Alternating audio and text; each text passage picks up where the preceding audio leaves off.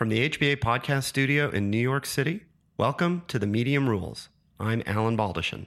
Distinctions that you've drawn between innovators, disruptors, and rewriters. Yeah, I mean, I think and have thought for a very long time that innovation is a useless paradigm and term. What about this moment is creating this kind of more seismic rewrite that you're identifying? The bell is tolling. Like, they will be affected. I think there's institutional anxiety. I think there is a general low grade human anxiety. And I think there is a deep generational and demographic anxiety that we're experiencing. Do you regret asking me questions now? I, I'm starting to. How did you kind of synthesize that into this concept of the rewrite? And I just kept going back to the same structure, which was we are really rewriting and resetting the planet. This is a different version, will have different implications, but this is not a new phenomenon historically. Listen, I want to thank you so much, Len. I hope you'll come back um, and have an. No, you won't. Okay, No, this is it. Buddy. Yeah, wait, wait, wait. wait. this was my one shot. I'm thrilled to have Len Brody in the HBA podcast studio today for a discussion focused on individuals and companies Len has coined rewriters, or what I might call super disruptors.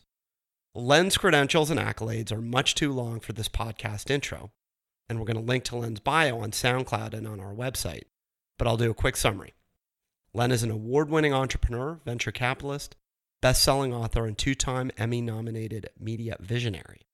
Starting in the 90s with a company called Onvia, which ultimately went public in early 2000 in a very high profile way, Len has raised hundreds of millions of dollars in venture capital for multiple startups, and he's been involved in multiple exits. Len is a highly sought after public speaker and has delivered keynotes at such organizations which you may have heard of as the G8 and the United Nations. Currently, Len is the co founder and executive chairman of Creative Labs, a joint venture with Creative Artists Agency.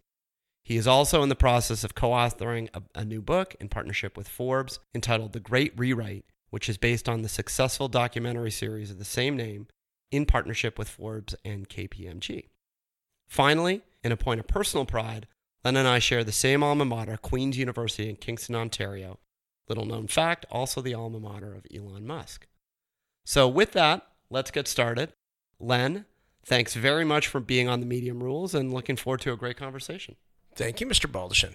Good to be here. Great. And uh, so let's uh, let's let's kick off by talking a little bit about your sort of your I guess classifications or or your way of understanding um, you know distinctions that that you've drawn. I think interestingly and and compellingly between innovators, disruptors, and rewriters. Yeah, I mean, I think and have thought for a very long time that innovation is a useless paradigm and term. It doesn't doesn't really mean anything. Like I think it meant it had meaning 15 years ago. 15 years ago, it had a technological meaning. It had a uh, inbuilt corporate meaning. Today, it feels it's just like incrementalism. I- innovation is is something that other people did before. You know, in, in in a corporation or in a venture environment, it was what other people did. You had an innovation department, you had a research lab, you had tech guys and VCs and I think now innovation is in the water. It's what everybody does. It's it's today's incrementalism and it's part of everybody's responsibility. So it feels like a weak and dated paradigm. I also think it's weak and dated because it predominantly really dealt with two concepts. It dealt with technology predominantly and business models. And the, and the truth is I believe that this this era historically we're going through is something functionally very different similar to eras that we've been through before. But the tech and the business model story is not the whole story. There is a deep human story to this, behaviorally, physically, that doesn't get captured by innovation. So to me, innovation is just an outdated paradigm. We're living in a, in a post innovation era. It's a word, it's like love. People use, the, I always say this love is one of the defaults of the English language. It's a problem because you know you've been dating someone for a year and you can't keep saying i really like you. So inevitably you got to say i love you and there's or no, I love you. there's no there's no in between right? There's no like defcon 1 and like defcon 3 like you got to go straight to the nuclear option. And i mm-hmm. think innovation is the same. There's just no you can't figure out the word to get to what you really want to say. And so we overuse and tend to use the paradigm in the wrong way. Disruption to me is a very calculated, specific thought, and and that is a real. Uh, easy to understand paradigm. And, and the best definition is the sort of Clay Christensen definition of disruption, which I think is, in my view, the standard for that today. And it makes sense. Yeah. To me, this Why don't you Why don't you tell Why don't you say what that is because not everyone may be familiar with it. well, I, I would have, have to have read it uh, in order to know that. That would Alan. be helpful. Yes. I, th- I think uh, Professor Christensen's definition is really that you you tend to have the the classic dilemma, which is companies are focused on what they're focused on, and this disruption happens at the fringe, and it happens at high volume, low cost. So they tend to they tend to move in a volumed way at the bottom of the pyramid, low cost, high volume, deep entry points, and they tend to just eat their way up the food chain. And so that is a sort of classic disruption pyramid that I, that I think Clay Christensen would would define, and others would sort of see disruption Understood. that way. yeah. Um, so uh, when I when I talk about this sort of paradigm about a rewrite, the, the argument is something different. We're not. I'm not talking about technology and disruption and innovation in the traditional context. I'm talking about a deep sociological and geopolitical change that's going on in the planet, which is we are in a stage of the equivalent of pr- pressing the reset on Earth. This is a very different moment historically for all kinds of reasons, but the biggest driver is a human driver, which gets left out of those other two paradigms quite commonly. You know, those are more technological discussions or business model discussions. Okay. Do you regret asking me questions now? I I'm starting to, but let me pursue this thread and say, what if you had to pinpoint what about this moment is creating this kind of more seismic rewrite that you're identifying? What, what would that be, or what what would some of those elements be that we might recognize, or Yeah. or, or are they recognizable? I think they are, and I think this answer is going to be grotesquely disappointing. But but I think the answer goes back to the late '90s and the arrival of HTML. I, I think that you are, to me, uh, HTML combined with cloud computing fundamentally changed the world. Uh, and sorry, let me restate that. It's not just cloud computing. It's HTML compli- combined with cheap storage and computing power has really fundamentally changed it. But the one ingredient that is is completely necessary for this whole process was HTML. Why? If you go back and ask why the internet was important, it wasn't just important because it was a great way to get cheap stuff from from Amazon and a great way to get news content delivered and Netflix. It was critically important societally because prior to call it 1996, 1995, human communication was heavily blockaded. So, as a society, if you think about the history of mass communication uh, of our species, go back to the Gutenberg moment in movable type, right up to television. They were identical. So, they were one to one or one to many. They were broadcast in nature, incredibly expensive. So, you couldn't just set up your own cable head or your own radio station. And thirdly, and most importantly, they were all regulated by government. So, the, the base source of mass human communication was government regulated. And when you fast forward to the rise of the internet, all of a sudden, for the first time in the history of our species, you have a many to many vehicle where millions of people can speak to millions of other people with virtually no cost to their disposable income, no increase or change, and impossible for governments to regulate as much as they try. As much as they try, and we've And- seen that obviously. And the reality is, what has happened because of that is for the first time, to the best of my knowledge, in our species, humans own their own communication at mass scale on a global level. And low cost. Yeah, and so when you when you own your own communication at scale globally, it fundamentally changes the power structures on the planet. It changes your institutions. It changes transparency in everything from consumer products to religion. And so I think that is the defining moment. Is if, you, if you drew your equation, a physics equation on the board, it would be something to the effect of HTML plus cheap storage, cheap computing power equals societal change. And I and I think that's what we're seeing. And and and in your view, is that creating an anxiety? How is that? Uh, how how is that manifesting that that societal change? Is it what's that shift look like from a from a human perspective, from a media consumption perspective, etc. Yeah. Um, well, first of all, I, I think it's creating several forms of anxiety. I think there is human versus institutional anxiety. I think those are two different things.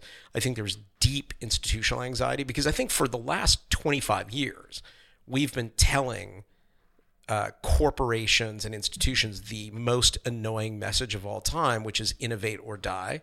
Like if you had a nickel for every time somebody told you that, we wouldn't be sitting here. It's so, an article of faith, virtually at this yeah, point. I, I mean, yeah. and so I think there is now a much more dysthymic recognition in all institutions that there the bell is tolling. Like they will be affected. Now, I don't think everyone knows how they're going to be affected, but they are much more willing to have that conversation than they were a decade ago. So I think there is institutional anxiety clearly. On the human anxiety front, I think that falls into two very different buckets. I think one is you have a human anxiety that is a general, um, I don't understand where the world is going because I, I, I understand, and humans are horrible at historical context we are borderline moronic when it comes to history. So, because we're only alive on this planet for 80 or 85 years on average in the Western world, what we think of as normal is not historically normal at all. So, when you start to see the world Change. changing around you, you get flipped. So, there's that anxiety. The other form of anxiety, which I think is uh, directly correlated to the time, is the anxiety that I think kids born 1997 and after you see incredible rates in anxiety and depression in kids born into the generation where they were attached or tethered to a device. And we see that statistically. I mean, you can see very clearly that depression, anxiety, and isolation are, are on the rise. Now, there's lots of positives that are also on the rise with that. So, yes, I think there's institutional anxiety. I think there is a general low grade human anxiety. And I think there is a deep generational and demographic anxiety that we're experiencing interesting about the uh, about the, the the kids attached to devices. I was I was anecdotally just having this conversation with a friend in Toronto who was talking about the rates of suicide among college kids, and and that's a serious issue. Yep. That that's finally being addressed, but it's it's at the fringes and it's a hard one to discuss. And there's no question that it ties into this to this anxiety that you're describing, um, which is a tough tough subject to cover. Um, how did you?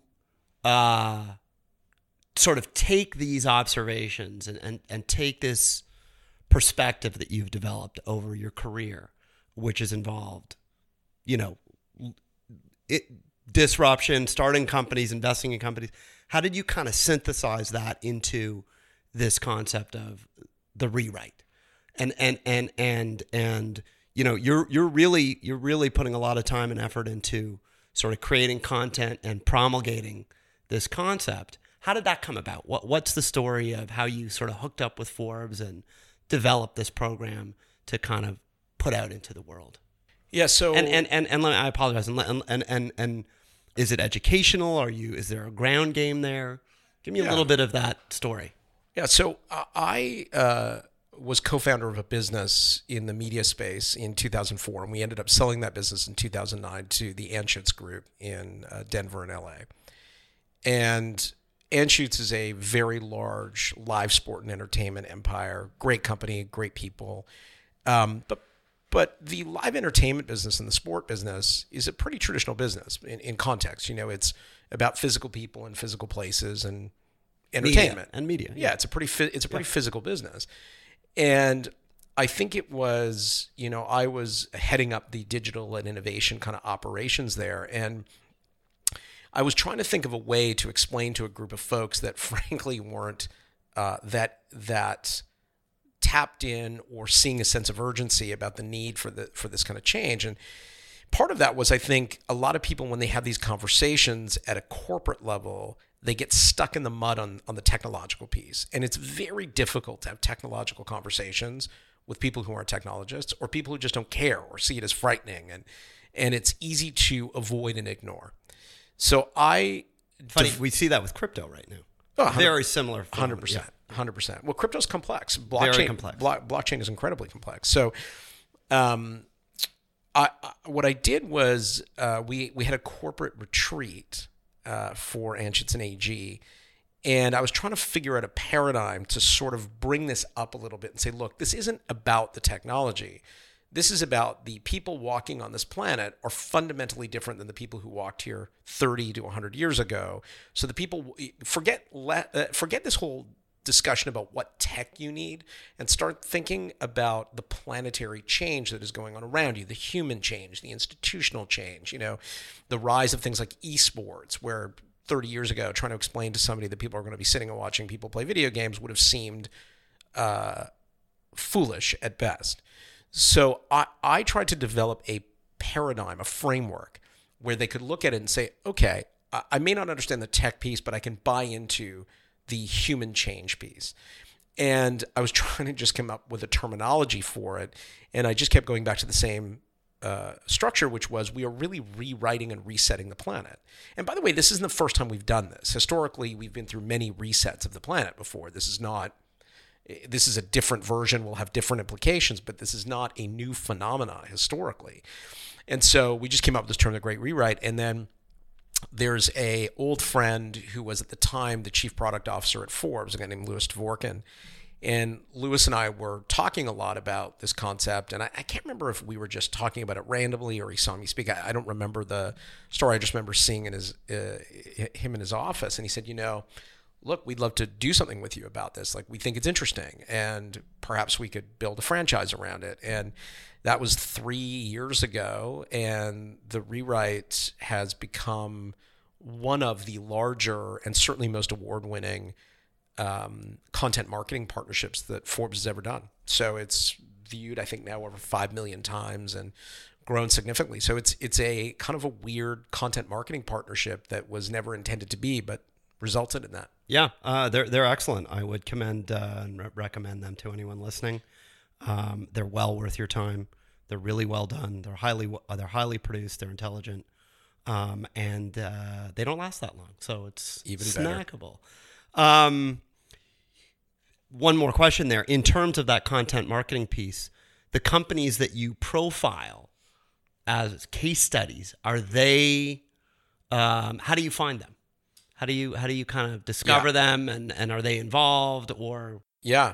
So there was an incredible writer that worked on the project with us named Don Steinberg, and he is a very astute researcher. So we would, as a group, figure out the chapters that we were working on and the subject matter, and we would just try to find the best stories that we could find that really idealized and captured what we were trying to say. So the most recent chapter in the series was around digital disruption.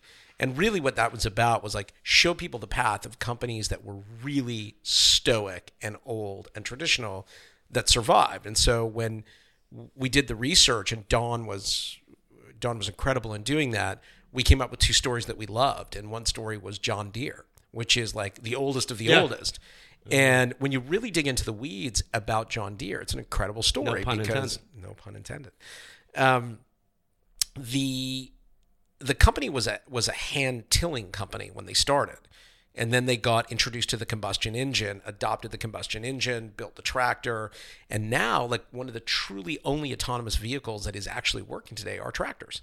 So ironically, John Deere is kind of ahead of Tesla in the sense that they are out in the field working with autonomous vehicles, working with an incredible amount of AI and lidar equipment on their on their farm equipment, and so so you see this transition from a company that was literally people with hand tilling to autonomous farm vehicles and you realize the challenge that they're under which is we are about to go from 7 and a bit billion people to 10 and a bit billion people over the next 15 20 years. And pretty unclear how we're going to feed everyone. And so that science that whole piece of ag tech becomes really interesting. So that's how we ended up with John Deere. And then the Princeton Library which was you know, just Princeton, New Jersey's library. It was just a super interesting story about like how do you take a space that was known for a product that is kind of like mentally questionable as to whether you need it or don't need it. And how do you completely rewrite that experience? And the Princeton Library's done this incredible job. It's this you know, they kind of went from the library where it was like shit, it was all quiet, where like there's only a few places in that library where you're quiet now. The rest, you know, parts of co-working space, parts of thinking studio, parts of recording studio, podcast facilities, like they just kind of rewrote the story of what a library was as a community asset. That's a great story. I mean, you know, on that note, anecdotally again, when I started law school at University of Toronto Faculty of Law in You're lawyer? 1990. Believe it or not, I play one on TV.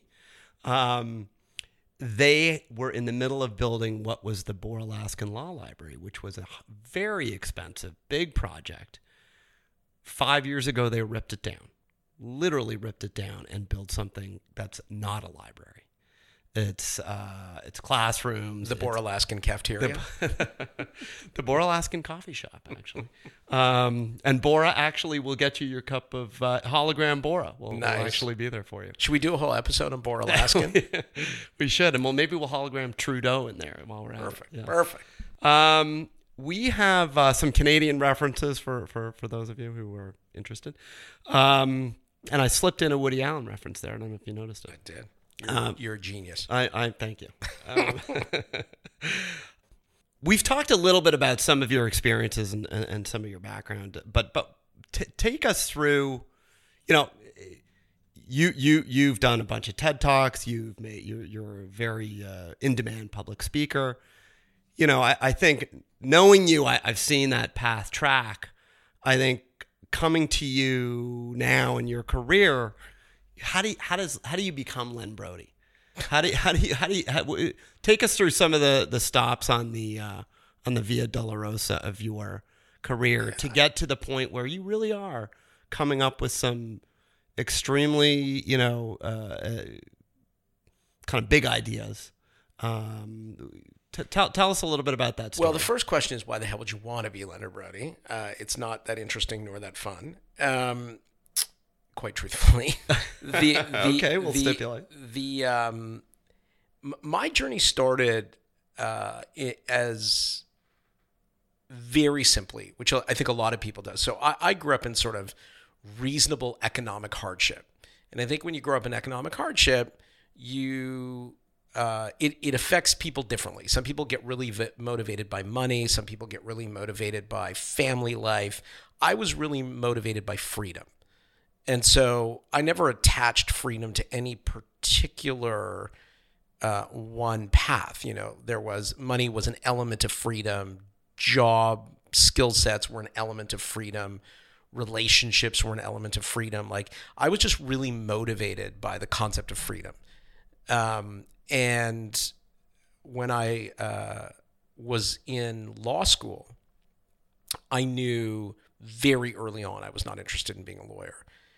And when I articled, Did you tell that to the folks that you articled with? um, well, they should have that known. might become come as a surprise to the former to the law firm formerly known as Heenan Blaikie. Yes, they should have known that.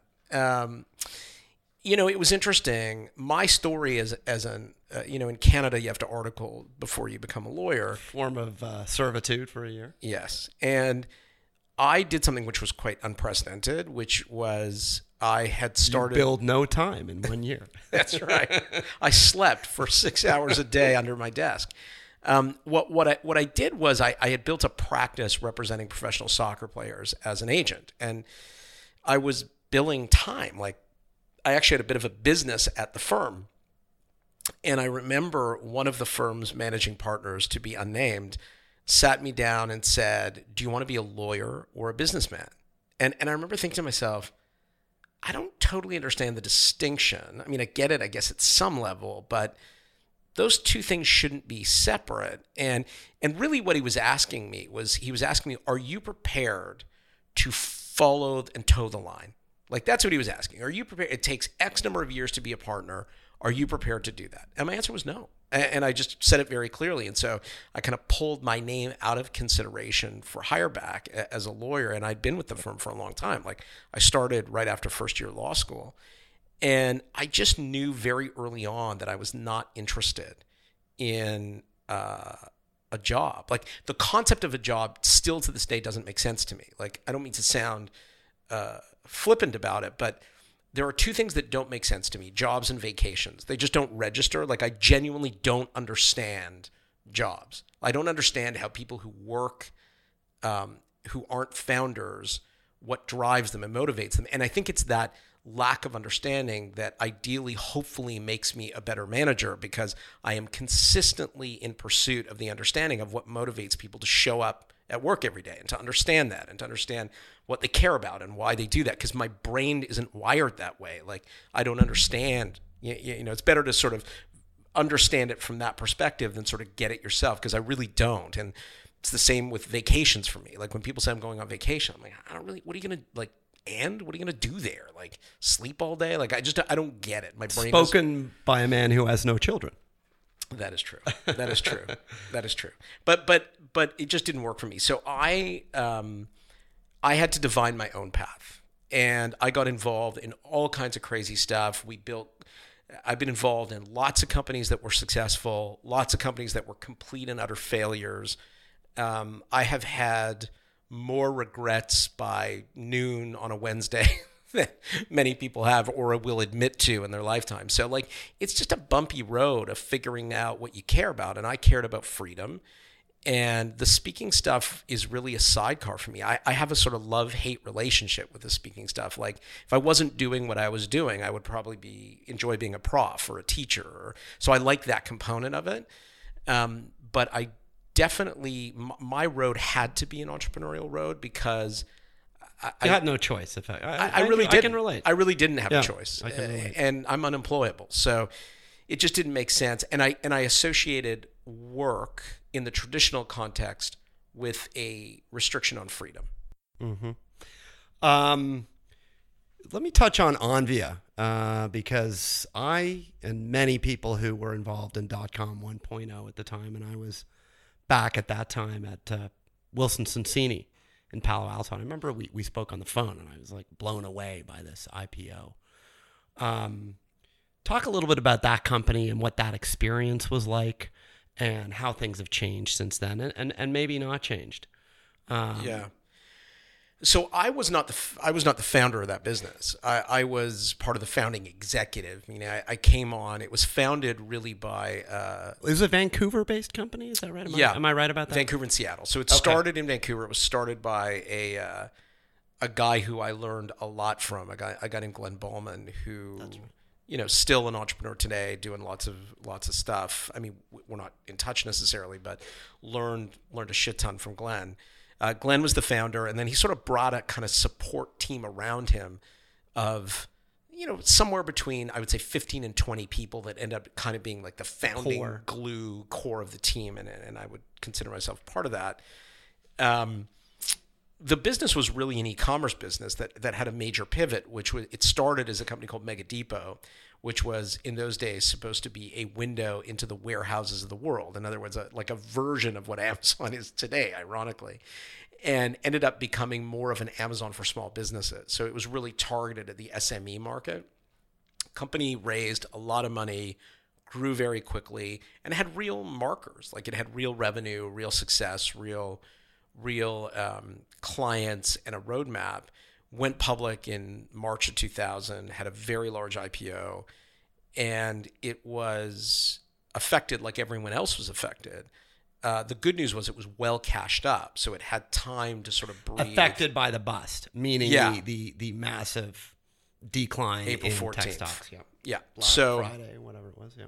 Yeah. So it was like any of those stories, it was affected, but it had enough cash and enough smarts in the business that it wrote it out. And it's still publicly traded today. It's a bit of a different. It is okay. Bit of a different business than than when we were. All What is the business today? Uh, they sell ping pong balls online. That's Yeah. I- I'm a huge ping pong fan. Yeah, I didn't mean, you'd be Yeah. surprised how many ping pong balls you can move. Uh, it They should acquire Paddle Palace. that's, a, that's a different business. Um, I, I think that the they focus more on connecting small businesses to government RFPs now, which was an element of our business before, but not our whole business. Um, and I think they really focused on that and and became sort of U.S. leaders in doing that. So great story. It was interesting. I mean, the the biggest lesson from all of that was the same thing that I sort of said at the beginning, which is history comes round, you know, and it's easy to look back at the dot com era and think, oh my god, that was ridiculous. And the reality was, elements of it were ridiculous, and like every period of mass paradigm or computer, you if you take a platform shift when you look at the internet as a platform and you start to throw, you're seeing it exactly happening at crypto now. It's literally the mirror Yes, image yes. of what happened in We've the talked dot-com about a era. lot, uh, about that a lot on this podcast, actually. Yeah, I mean, what what happens is you get uh, cycles. You know, Carlotta Perez, who's an, an amazing uh, economist and, and theorist around innovation, talks about this in her work a lot, which is you you have new platform, you have infrastructure building phase, you have kind of early platform uh, adoption phase, then you have kind of application phase, then you have total meltdown, then you have rebuild. And I think the uh, the phase that we were living through in, in the first iteration of, of, Web 1.0 was really the applica- the the platform layer. It was the applications that we were putting onto it. And at the end of the day, honestly, there are lots of things that made no sense, and there are a lot of things that you would probably do exactly the same today and see today in other markets. And it just you, you know you got to be a good student of timing and history to sort of understand when you know how do you be on the right side of that fence versus the wrong side of that fence. And I mean, the reality is you cannot remove human agency from any of these massive innovation cycles and uh, platform shifts, and to use your word, because people are out there trying to get their buck. And that drives those bubbles and that drives that cycle. You have massive entrants going in, and that's that's the story of crypto. You know, and uh, I, I think I think what you experience now is a phenomena that ties back to many other platform shifts. Like you saw it in the tulip flower market, you saw it in the Industrial Revolution. You're just seeing it at a much more affordable and accessible scale today than you were ever seeing it before. So I agree with you. The human the human agency piece is is a part of that, and in some respects, that is how we progress and how we move yes, forward. exactly. is- That's the point I'm making. yeah, you kind of You can't sort of you can't separate them out and say one's bad and one's good. Yeah. They go together. hundred percent. And and timing is about understanding. Like this is not my particular thought. This is I am completely stealing the words of Ben Horowitz from Andreessen Horowitz. Like when you when you look at a platform shift, generally speaking, the new platform is not as good as the platform you've got now. So it's difficult to sort of consistently look at it and say, we're going in that direction. Like it's difficult to make a use case today for a bunch of decentralized apps because the centralized stuff kind of works pretty well and the centralized internet works pretty well. And Facebook being a prime example of that. yeah, it's di- it's difficult to or- yeah, yeah. blockchain is just not technologically at the place we would all want it to be today, but it will be. And so the question is how you factor in what is the nuance and the difference of the new platform, the one little thing that makes it different and better. And in the case of the of the block, it's trust.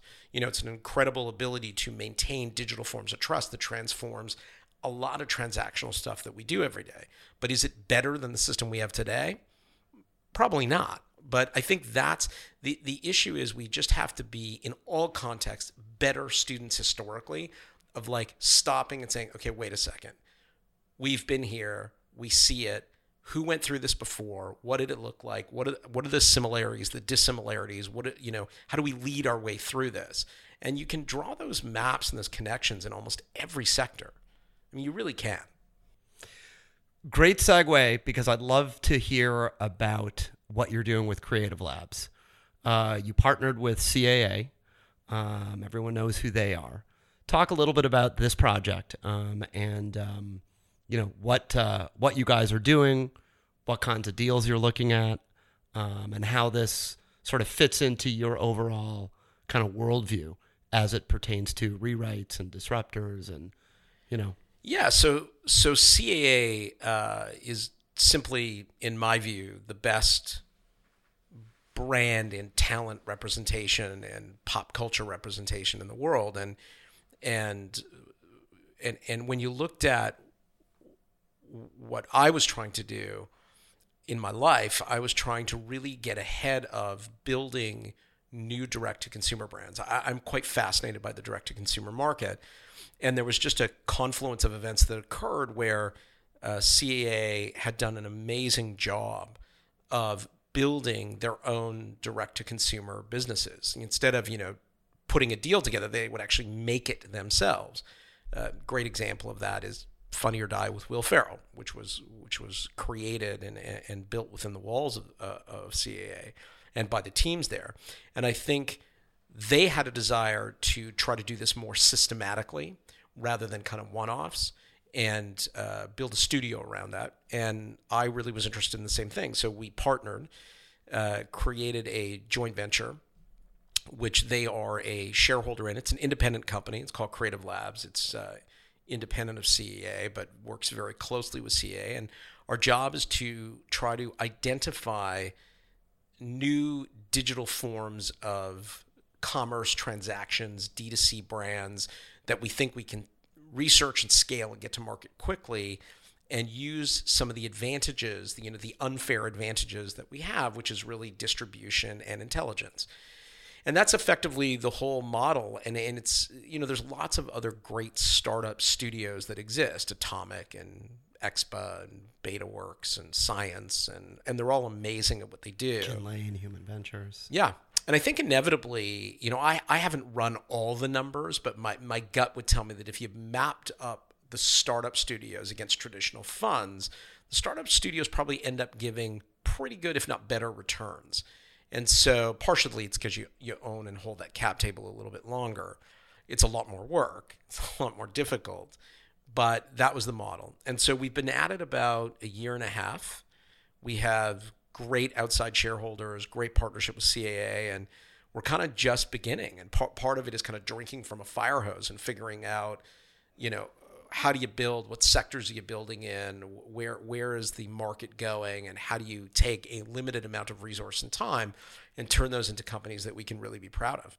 So are these companies that are that that are that are media focused? Are they talent focused? Are they built around CAA clients? Are they principally leveraging CAA data analytics? What, Yeah. what, what, what is the unfair advantage that, that, let's say, CAA brings to the table that, that would sort of drive some of these opportunities? Yeah, I think I think the businesses that we are building start with a couple foundations. So one foundation is uh, do we look at the research and the intelligence to see that there's growth and a and a white space or an, a niche of an opportunity that we can engage in that we think is interesting and unique, and and that's number one. And per, those are particularly demographic driven, I think. And then secondly, um, it does not need to involve talent. In fact, we have uh, several of our projects don't involve talent at all. So when it's right and it's the right fit and it's a product that we think talent should be attached to and we're both passionate about the project together because this is not about endorsements that's not what we do this is about building and being passionate about stuff so we have to find the right fit so when it suits talent will get involved um, And that's a built-in advantage, obviously, that you can Yeah. get them on the cap table and presumably. Yeah, although I don't think I, I think there's this assumption that simply because you put someone with deep reach in a market that therefore you have a great business and you, and you don't because I think you have to at the end of the day product wins. Sure. And so you got to have a great product and you really have to have a frictionless experience that people understand why they're there. Like I am a huge believer that the companies that are going to win in the next era are the companies that are solving very clear problems that are frictionless experiences. Like the ride sharing example was a great example of that. It was a problem that lots of people clearly had, and they created an incredible frictionless experience. Now, would that company have grown faster or done better with a celebrity attached as a founder or shareholder? And there, there are shareholders of it that are celebrities. Um, I don't think that would have made a difference. I think you're right. Um, I think if we build products that people care about and they are frictionless and great experiences, having talent who's passionate about that same issue gives you a leg up out of the gate. But if it if it's not good and it's not working and it's not a good experience, it doesn't matter who's involved. The company's going to die. So we we we work with talent. We also do stuff without talent. Like it's completely dependent on the product. Do you have a use case? Or do you have do you have a company you can talk about a little bit that that's that's come out of this partnership? Yeah, sure. We've we've built uh, four or five to date. Uh, an example of one that we're we're super proud of is uh, a company called Blue Line Studios. So, Blue Line um, is in the mobile game space, and so mobile games is a tough space because I don't Hit oriented, I guess. Well, it has an element of that for sure. There, there is a hit element to it. I think there's also an element of people not quite understanding how the sausage is made in, in that sector. And so lots of people have had bad experiences in, in mobile. So when we looked at mobile games, we had to take a really serious look at it. And for us, it was a bit of a perfect storm. We have this amazing team Dean Richards, Pauline Mohler. Uh, Dean was instrumental in a lot of the building at EA Sports that happened and GM'd many of the uh, multi-billion franchises at, uh, at, EA. Pauline was the COO of EA Sports and then became the COO of Zynga. And so we had this incredible team and they had a really, really clear vision, which was if you look at and this is a great example of how Creative Labs works, which is looking at the numbers, looking at the white space, and, and navigating our way through it. And this is an example of a company that really wasn't talent or celebrity driven. And we just realized that the biggest category in mobile games is really puzzle and arcade. Big games, big categories, native to mobile, understandable to mobile users. Somebody's already done Pong, by the way. You guys realize that that's uh, taken. Uh, I, just, I gotta make a call. Hang on. Um, no, we we um, if you, if you think about puzzle and arcade games, they're growing rapidly because they're native to a mobile device. They're easy to play. But the heavy users, the heavy buyers of, uh, of games, and the super users were really sports fans. And those two worlds had not been merged. So when they looked at that, they said, well, let's let's do what we couldn't do at EA. Let's build a platform, a single platform where we can launch games quickly to market on the same platform within two months. And let's bridge sports sports and puzzles and make them into a franchise. And so, first game uh, has launched in trial in Canada. The numbers are amazing. It looks like a winner. Just looks right. like looks like the numbers work. So it's a great use case of how we found an amazing team, worked with them. You know, Dean was a first time entrepreneur. Pauline wasn't. Um, and we identified some white space and we built around it and we built it in a contrarian way because most people would have looked at that and said yeah we're not doing mobile we're not doing mobile games it's not it's not, it's not a not a thing we're interested I think, in I think because it's, it's it's so difficult to it, it it really is lightning in a bottle that you could hit on or miss on. I would. Well, let me let me. Put, I mean, I'm sure it's more data driven than that, and I'm not a mobile game developer, but uh, yeah, I mean, let, let us look at it another way. I, I was saying this to one of our investors the other day. Look at how many mobile game take the mobile games companies that are generating revenue and put them up against the AI companies that are generating revenue today, and see what the numbers look like. I'll take the mobile game yeah, hundred yeah, percent. And you've got games that are that. So it is in, in effect a hit based business, but like any consumer market, there's a tail, and there's a lot of money to be made in the middle of that curve. That's fair. And and I think that's where you want to live in the middle of that curve, producing really good niche, uh, quality product that consistently spits out revenue and cash. And the nice thing about sports, the reason we love sports is because it's greenfield. So you can do puzzle hockey 2018, puzzle hockey 2019, puzzle basketball 2020. So we're we're, we're pretty. What you really want that. to do is addict kids.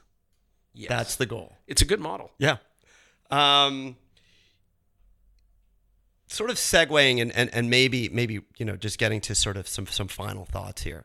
Um, Len Brody gets teleported 20 years into the future. What do you think blows your mind? Um, am I taller in the future than I am now?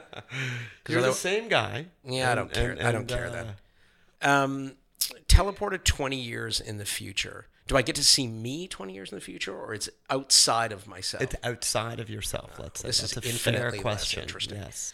Um, let me give you a little meat, more meat on the bone, and, and and really what I'm what I'm getting at is these tectonic platform shifts, and, and and you've talked in your you know your lectures, and you, you talk about how much change has occurred even in the last 15 years, and how time is getting shorter, and how things are accelerating. Yeah. So, given that, you one would expect that that teleporting 20 years into the future would we would see a, a, a, lot of change, and it would really look much more different than we might anticipate.